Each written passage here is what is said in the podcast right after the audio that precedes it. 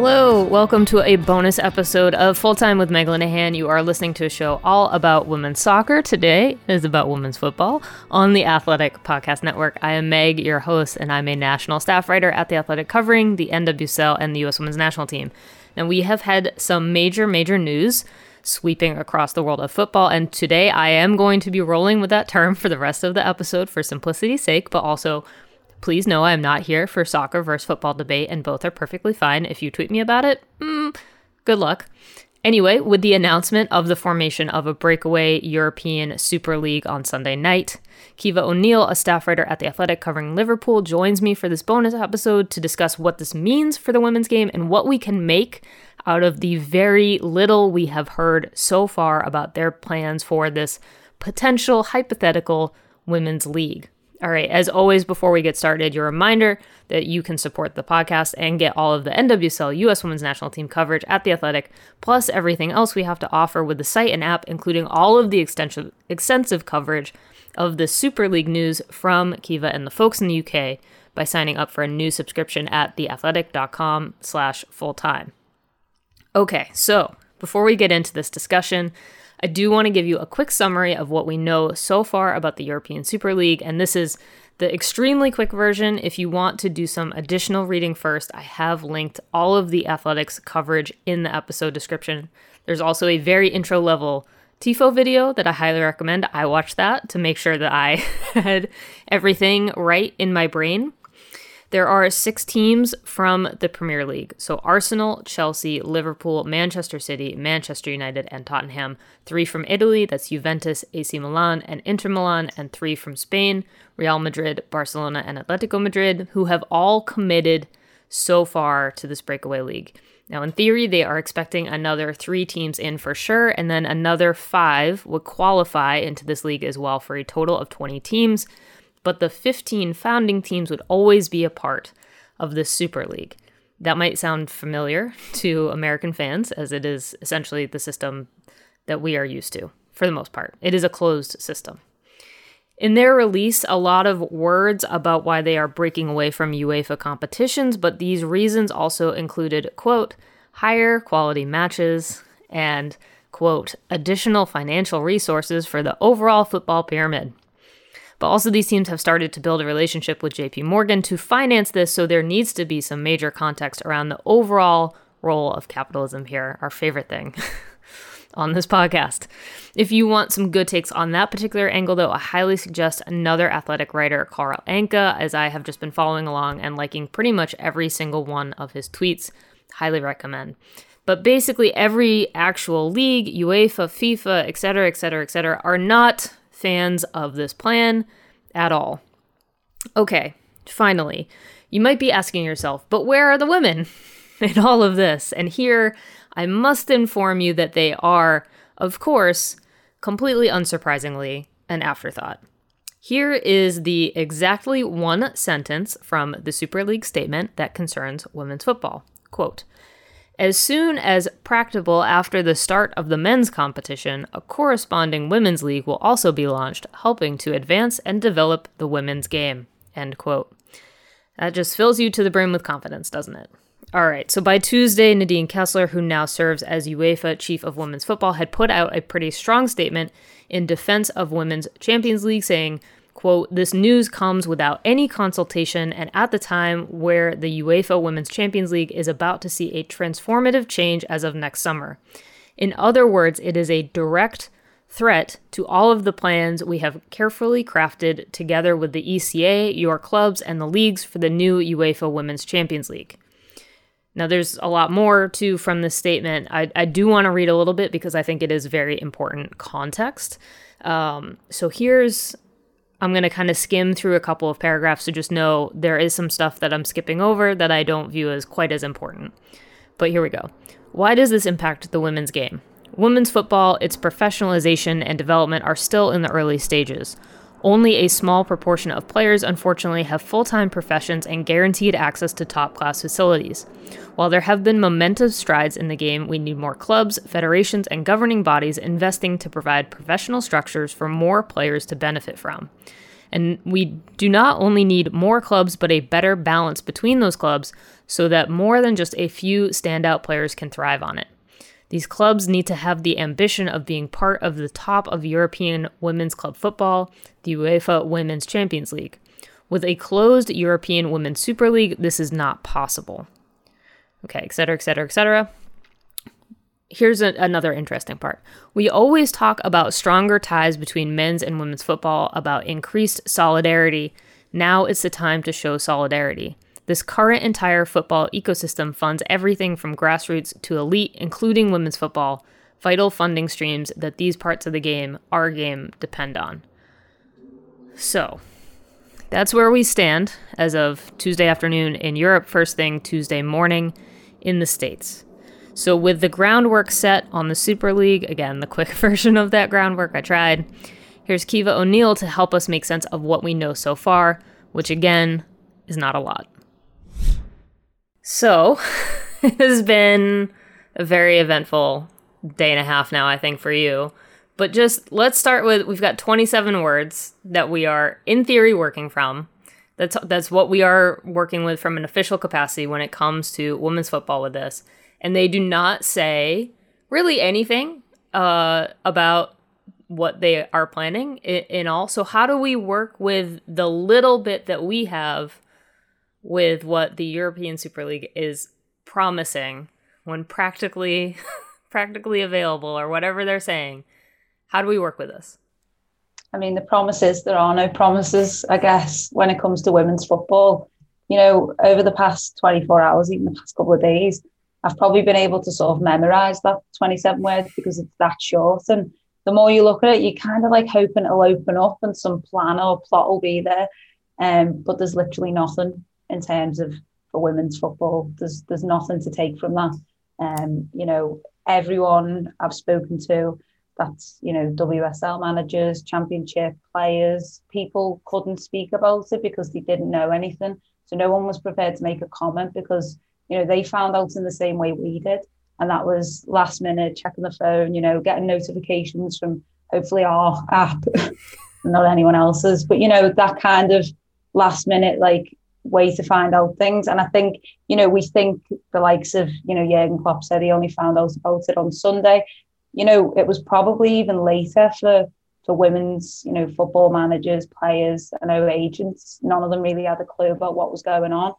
Um, so I think, you know, a lot of people have said, well, maybe we can kind of, you know, look at like, you know, the what they've said for the the men's team and then make teams, and then maybe we can kind of, you know, assume the that's what the, is going to be on offer for the women's. But I think it's right to probably assume that that isn't the case. Um, and you know, it's, it's been met with such widespread condemnation, and rightly so, because it's, I mean, it's horrific, really, and it's being viewed that way. You know, as a almost something that could could kill the game that we that we all love.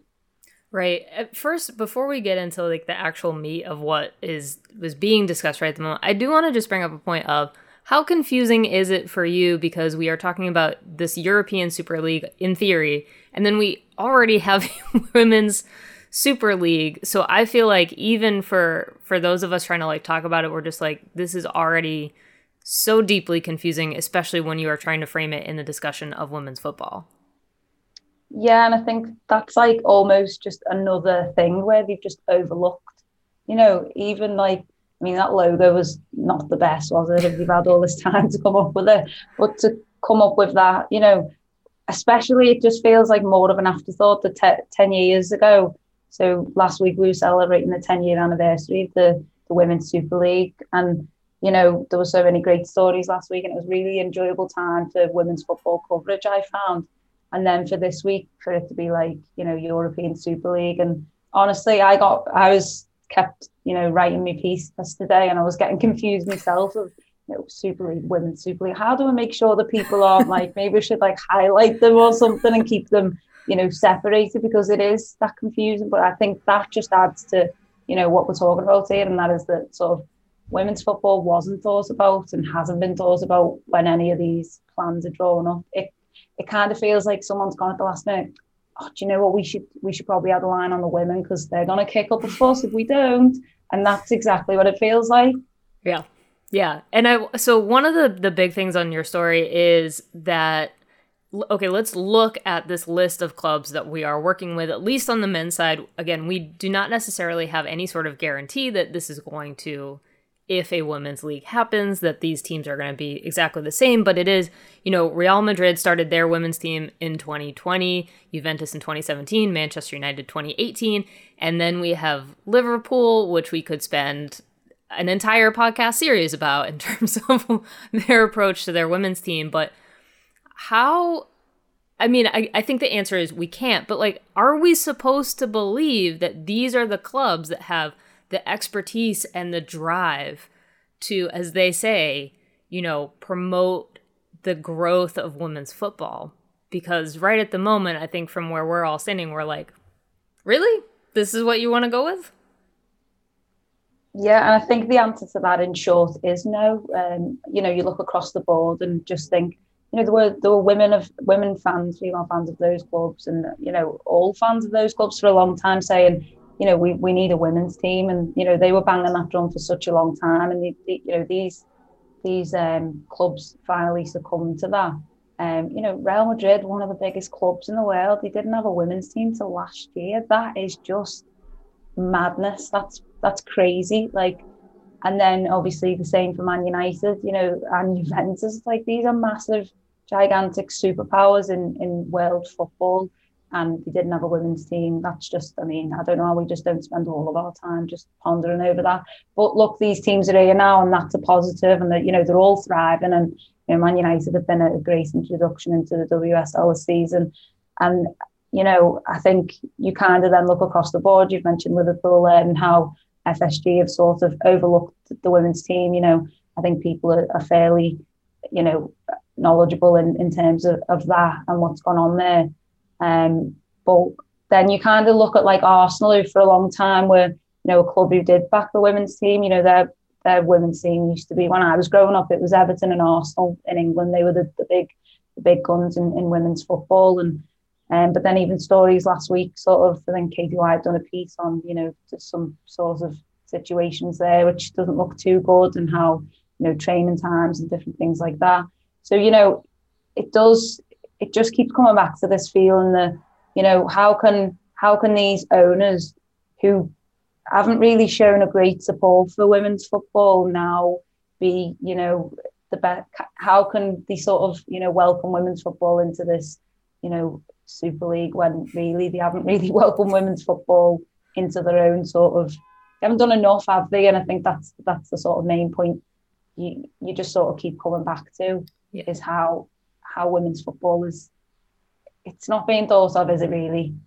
No, no. And what I what I have found interesting too is, you know, as all of this news is breaking for us, it was earlier on Sunday than it was for you, for sure. So I think we did kind of get like this whole extra couple of hours of discussion in our part of the world, but there was kind of the sense of we're gonna we're gonna go off of these 27 words as some sort of promise and then what i found really interesting was there there seemed to be kind of this pushback on monday where people are like well they made the prom like they said that they're gonna do it right and there was kind of this interesting back and forth like i saw a couple of players especially American, Canadian, former players, current players being like, we need more investment in the women's game. And then in addition to all the sexist stuff that you expect that to to you know stir up there was kind of this like weird pushback that i saw of like well they they promised they promised that they would do this and it's just kind of like do do we trust them because so far i just I, I think that this is a conversation that we have a lot in the states in terms of who is kind of the, the people pulling the strings behind women's football, and they are very frequently men. And do they fundamentally have the best interest of women's football at heart, or do they have their pockets as the number one driver? And that's kind of the bigger conversation that I think we're now going through right at the moment with this. Yeah, and I think when you look at sort of individual examples of that, obviously I'm a Liverpool reporter, so I've got my eye more firmly placed on on Liverpool than anywhere else. And you know, I think I've, I've already mentioned it, but the, the lack of, well, the underfunding of, of the women's team and what's gone on there when the men's team have prospered massively, you know, the trophies they've won in recent years. And that hasn't always been, you know, an easy just they've been going out and buying all the best players and spending millions and millions. They have done that, but it's taken a time. You know, was quiet summers where Liverpool fans got told club aren't doing anything this summer. You'll just have to wait till next summer. And you know, they would sort of that was FSG's you know approach, sort of balancing you know funds and you know net spend, all that sort of stuff. But when it's come to the women's team, there doesn't seem to be that same level of commitment. Even you know when when fans probably uh, want want FSG to do more in terms of the, the women's side of the game, they haven't been able to sort of step up and show that. And it, it feels quite easy that that would be just so easy, something easy to do.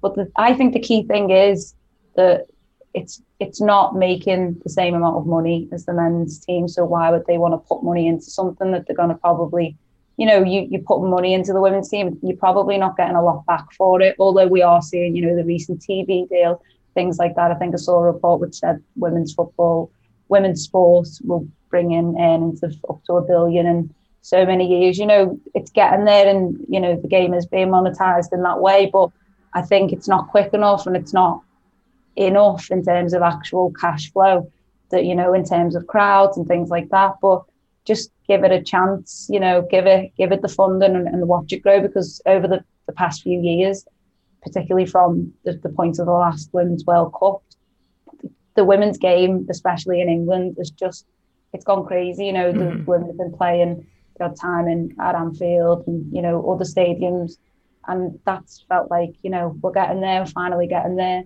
and you know, when you think football was banned for 50 years, yeah. you know, that's that's crazy. There's a lot of catching up to do. So let's give the support and the funding that women's football needs to keep on growing because you know it is getting bigger and it's only going to get bigger, but it needs support there. It needs that net to support it, and it, it hasn't been getting that. You know, yeah. there are teams that are doing a lot more. You, the, you know, Chelsea and Man City are, are both a part of the six um, English clubs who've signed up to the Super League. You know, they've they've been you know really funding their women's teams, and you know that's the success that they've had in the, in the past few seasons have shown that. And um, you know they're battling out it out at the top of the WSL, and I think that just shows what you can achieve when you do put the money into it. And you know, I don't know, the thought that just always crosses my mind is just why isn't it happening? And I think sometimes it does feel like almost these owners are looking at women's football as like some kind of like charity case as though if you put money in they're not getting money out and that's morally just wrong. Yeah.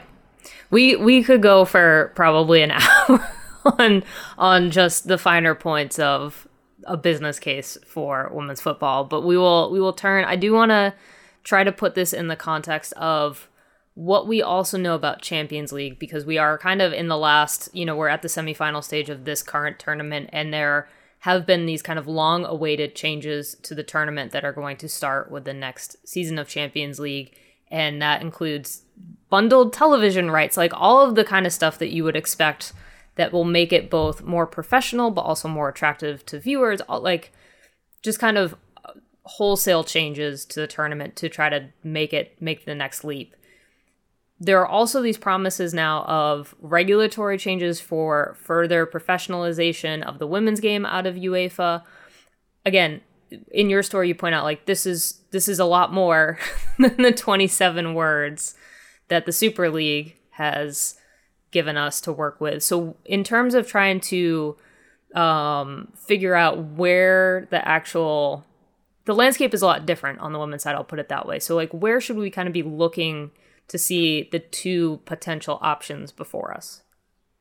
I mean, I think those those changes to the Champions League are being widely viewed as as positive and welcomed. You know, one um, WSL manager who, who spoke to us anonymously for that story, um, you know, said how excited they were about it, even though their team, you know, is, is likely not going to be playing in the Champions League.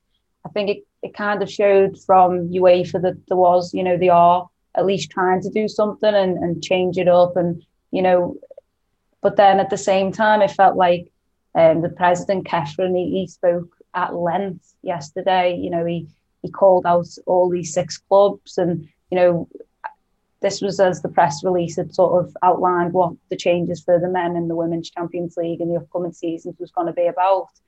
Um, but he, you know, his, his hour long rant didn't didn't touch upon women's football. It wasn't mentioned, you know, and it's kind of like you know I saw a, a big post from the chief of football there, Nadine Kessler, the, this morning, and you know it was important that the women's football and football supporters had that from her. But it just feels like still, you know, we're kind of waiting and waiting for more people to stand up and say, well, you know, this is what's going to happen. And it feels like we're so focused on the men's side of things that we're just getting left behind a lot. And, you know, I think in that even press release from UEFA, it said, and, you know, we'll announce more things next week, you know, as though like they couldn't just tell us all now. It was like, we'll just sort yeah we'll we'll we'll announce them at another date you know what we've right. what the, the whole plans were. And that just again felt like you know just coming back to the word afterthought which i think i've probably said about a thousand times. Sorry about that. But it just you know kind of plays into that. And i think that's you know where we're at right now. And fifa uefa they're not even they're calling it out but the you know they're not even calling it out in terms of saying you know we need to stand up for the women's game as well, which is why I loved Luis Figo, you know, legend of the game. He was one of the first to speak out and mention women's football specifically in regards to the Super League. Mm-hmm. Um, you know, and I'm hoping that more more people will and do as the conversation starts to sort of rumble on. I was just on a, a call then with um, Labour Party leader Keir Starmer, and you know, he, he was mentioning the the women's game and um, you know, that was brought up by a lot of passionate fans. Um, and, you know, his response was, you know, we're not forgetting about that either. Um, which, you know, I thought was was promising, but it's still just a worrying time for football and right. in particular I think women's football because it's not getting the sort of coverage that, you know, it really needs to be because it's probably more worrying in terms of women's football because this, you know, could destroy football as we know, but you know, it could undo all the good work that's been done in recent seasons. Yeah.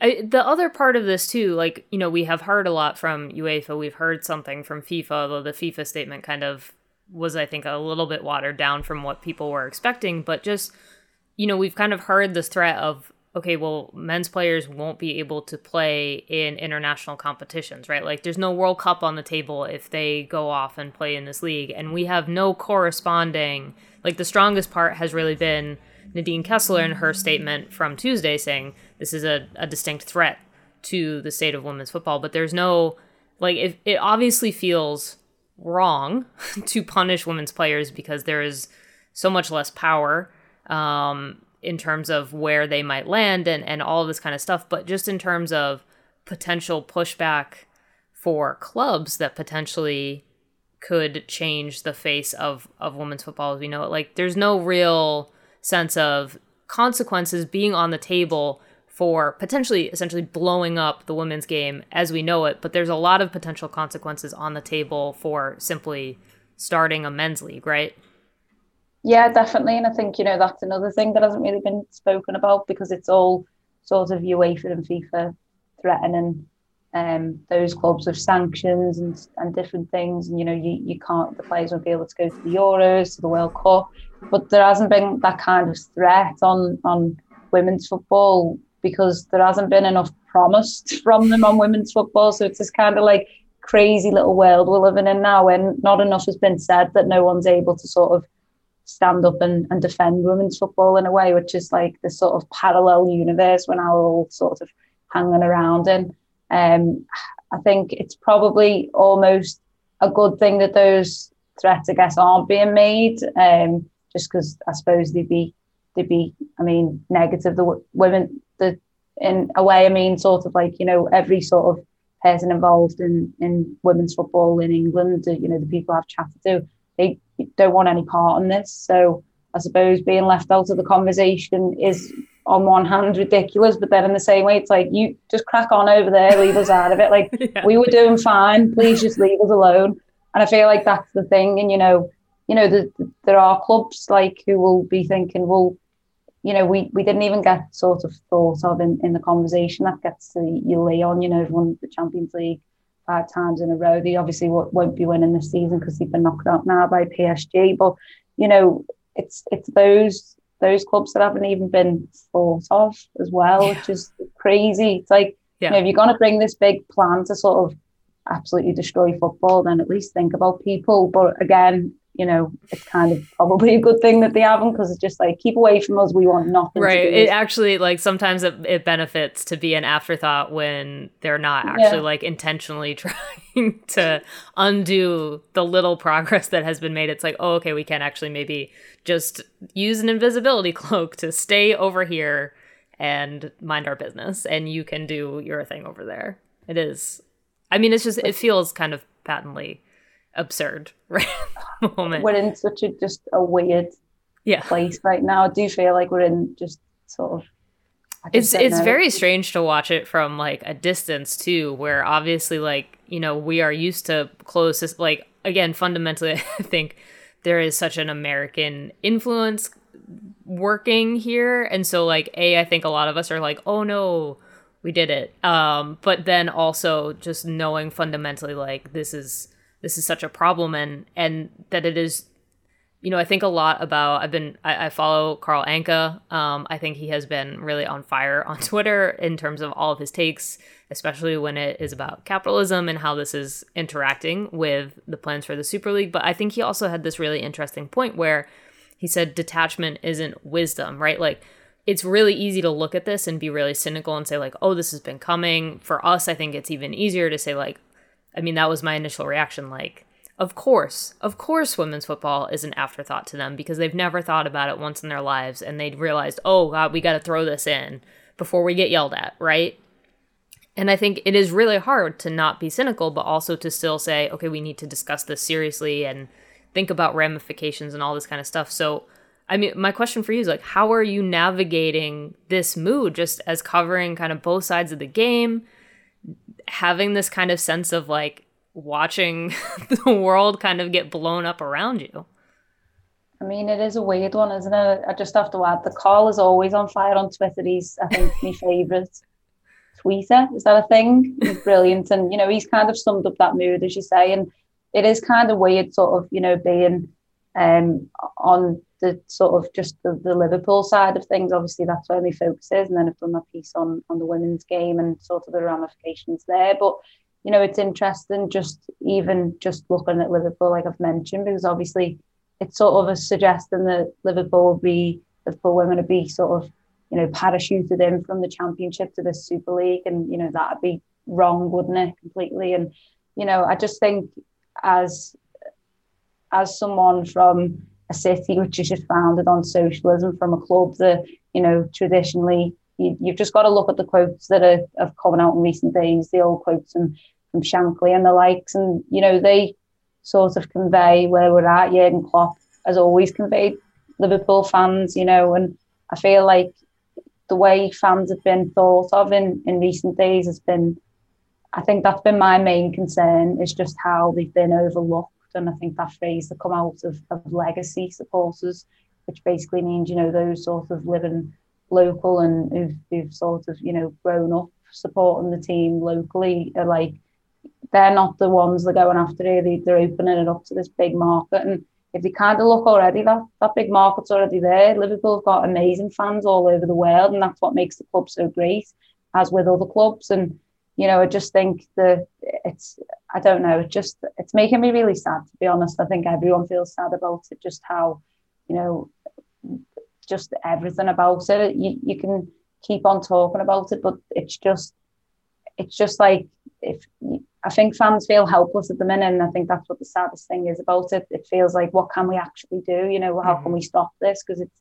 it's just that ownership level and that's it and it's putting a bad name on all of the clubs involved and you know, those fans are there to say, well, actually, that's not us. And I think that's why Jurgen Klopp pointed out, you know, it's it's not the players or the managers, and it's you know, it's ownership, and all these things have have happened behind closed doors and secret talks and meetings. And I feel like it's just sort of a, I don't know, a, a depressing sort of landscape to navigate now, isn't it? Really, in between, yeah. you know, the two the two sort of you know the women's side and, and the men's side as well, but just as a whole. Um, I think it's sort of like you kind of worry about when these conversations start to sort of die down a little bit and then you know whether they will kind of slowly get away with it because surely they would have read it read the room a little bit and thought well actually we're going to receive all this criticism. I've i've not spoke to anyone who thinks it's a good idea. I've, I've not heard of anyone who thinks it's a good idea. You know everyone is is completely together that it's not a good idea. So why do they think that they, they can get away with it. And I think that's kind of what's most shocking yeah. um, to everyone. It's just the, the kind of arrogance and, you know, I just think that they're not they're not reading it, they don't understand. And I think that's the upsetting sort of thing here is that these people who are running, you know, some of the most traditional football clubs in the world don't really have a clue at a, you know, a grassroots level how it's feeling and you know what the the negative impact this will have on the game. Yeah.